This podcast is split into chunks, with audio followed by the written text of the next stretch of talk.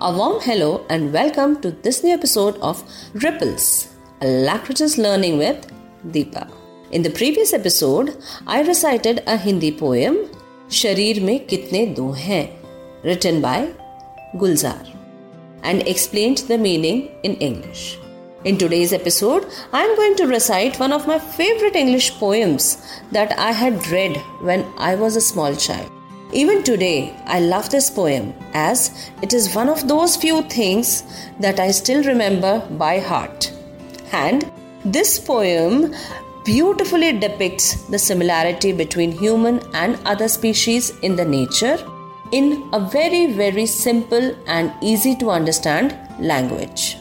तो आज के एपिसोड में मैं आपको अपनी एक फेवरेट पोएम सुनाने जा रही हूँ एक कविता सुनाने जा रही हूँ जो अंग्रेज़ी में लिखी गई है और बहुत ही खूबसूरती से उसमें मानव और प्रकृति के बीच की समानता को दर्शाया गया है। So let's listen to this poem this poem was written by Alfred Lord Tennyson इस कविता को एल्फ्रेड लॉर्ड टेनिसन ने लिखा था।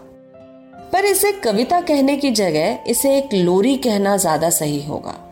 This poem is not a poem basically it is a cradle song cradle song or a lullaby what's a lullaby or a cradle song cradle song और a lullaby is called as lori in Hindi जब हम बच्चों को सुनाना चाहते हैं तो उनके लिए कुछ ना कुछ गुनगुनाते हैं, या कोई कविता, या कोई गाना जो हम बच्चों को सुलाने के लिए गुनगुनाते हैं या गाते हैं, उसे हम लोरी कहते हैं। और इसी को इंग्लिश में ललबाई या क्रेडल सॉन्ग कहा जाता है।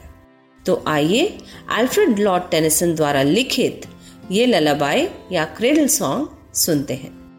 The name of this cradle song is what does little birdie say what does little birdie say in her nest at peep of day let me fly says little birdie mother let me fly away Birdie, rest a little longer till the little wings are stronger. So she rests a little longer, then she flies away. What does little baby say?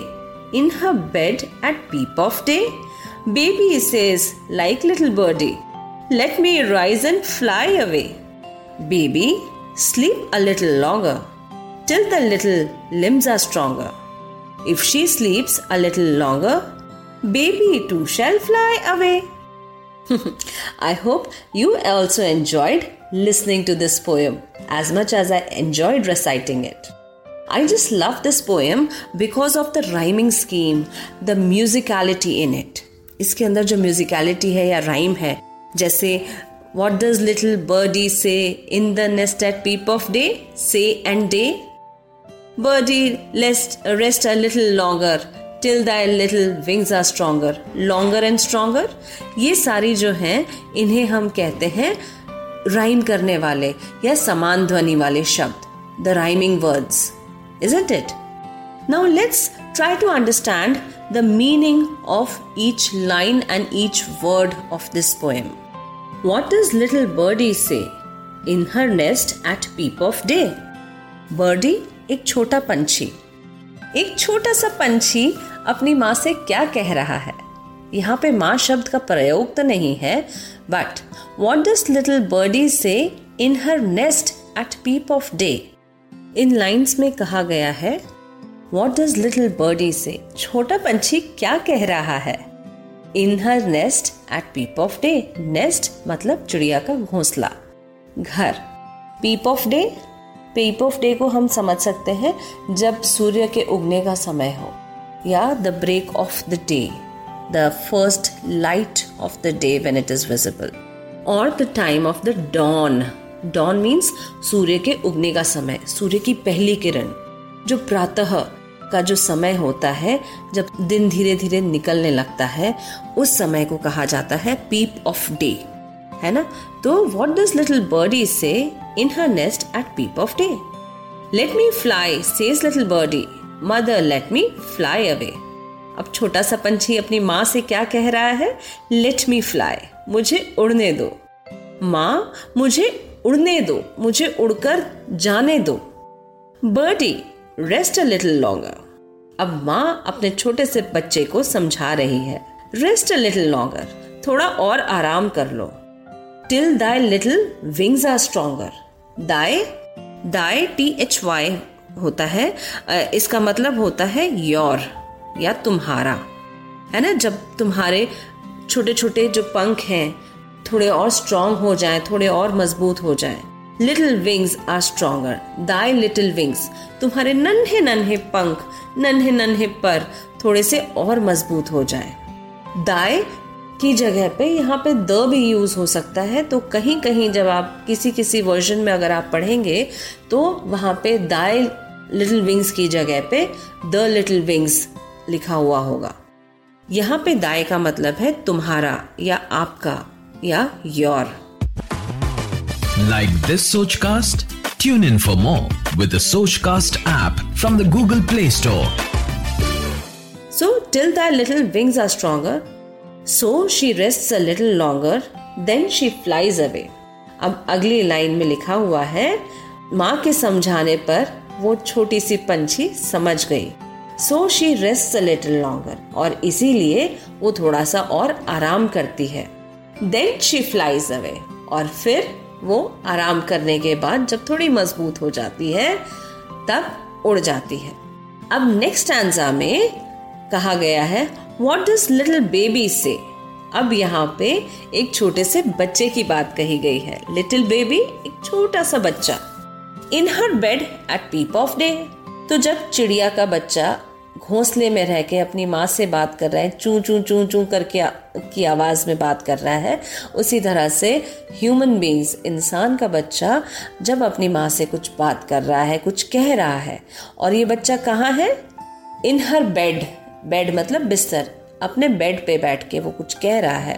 At the peep of day समय वही है, दिन की शुरुआत. सूर्य की पहली किरण the dawn the baby says like little birdie और छोटे पंछी की तरह ये बच्चा भी कह रहा है let me rise and fly away rise मतलब मुझे उठने दो। मुझे ऊंचाइयों को छूने दो। लेट मी फ्लाई अवे मुझे भी उड़ना है। उड़ना है यहाँ पे।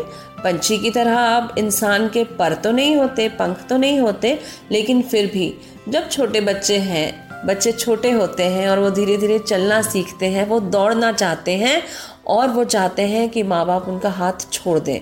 उन्हें आज़ादी से, फ्रीडम से अपने बल पर कुछ काम करने दें।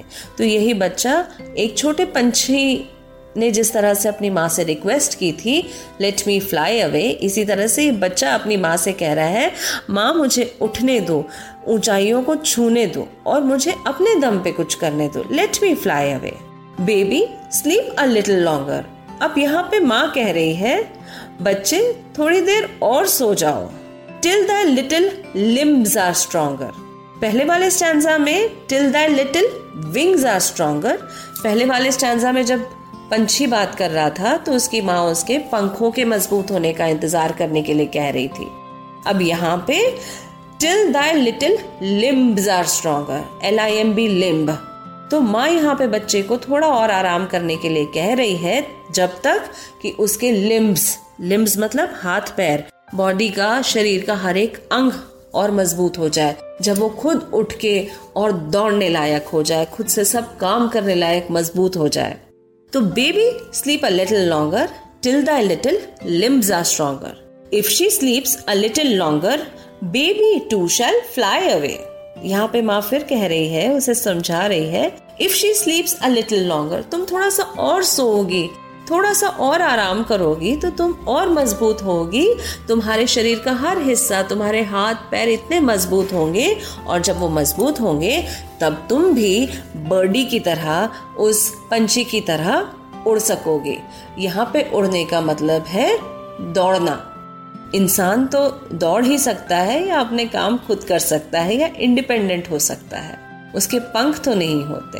लेकिन यहाँ पे कितनी खूबसूरती से कंपेयर किया गया है कितनी खूबसूरती से इंसान और प्रकृति के दूसरे जीवों में समानता बताई गई है। हर माँ every mother wants to protect her child the child becomes strong enough to be independently uh, live an independent life तो हर माँ चाहे वो बर्ड हो एक पक्षी हो या जानवर हो या इंसान हो हर माँ चाहती है उसका बच्चा मज़बूत बने और फिर अपने दम पे वह जिए so this is such a beautiful poem which has a musical quality to it isn't it? So now, when I read this poem, you could understand the difference between the way a sentence is spoken in English and the way a sentence is spoken in Hindi. So there is a huge difference in the sentence construction. Though the meaning remains the same, but there is definitely a huge difference in the sentence construction, the way a language is spoken.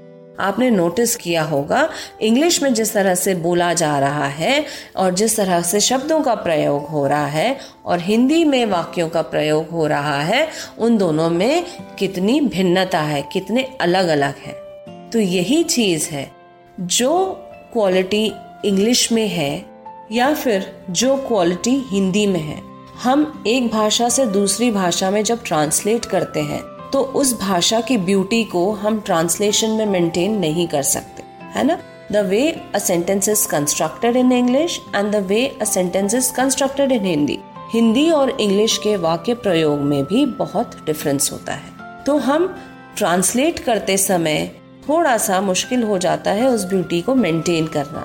But the idea is to understand the difference between a sentence construction in Hindi as well as the sentence construction in English तो इस चीज़ को हमें ध्यान रखना है कि जो हिंदी और इंग्लिश में जो हम वाक्य बनाते हैं, जिस तरह से वाक्य प्रयोग होता है, उसकी खूबसूरती को हम समझें और आइडेंटिफाई करें। So I meet you in the next episode with another new story और a poem along with the translation till then stay safe stay healthy and stay happy have a good day thank you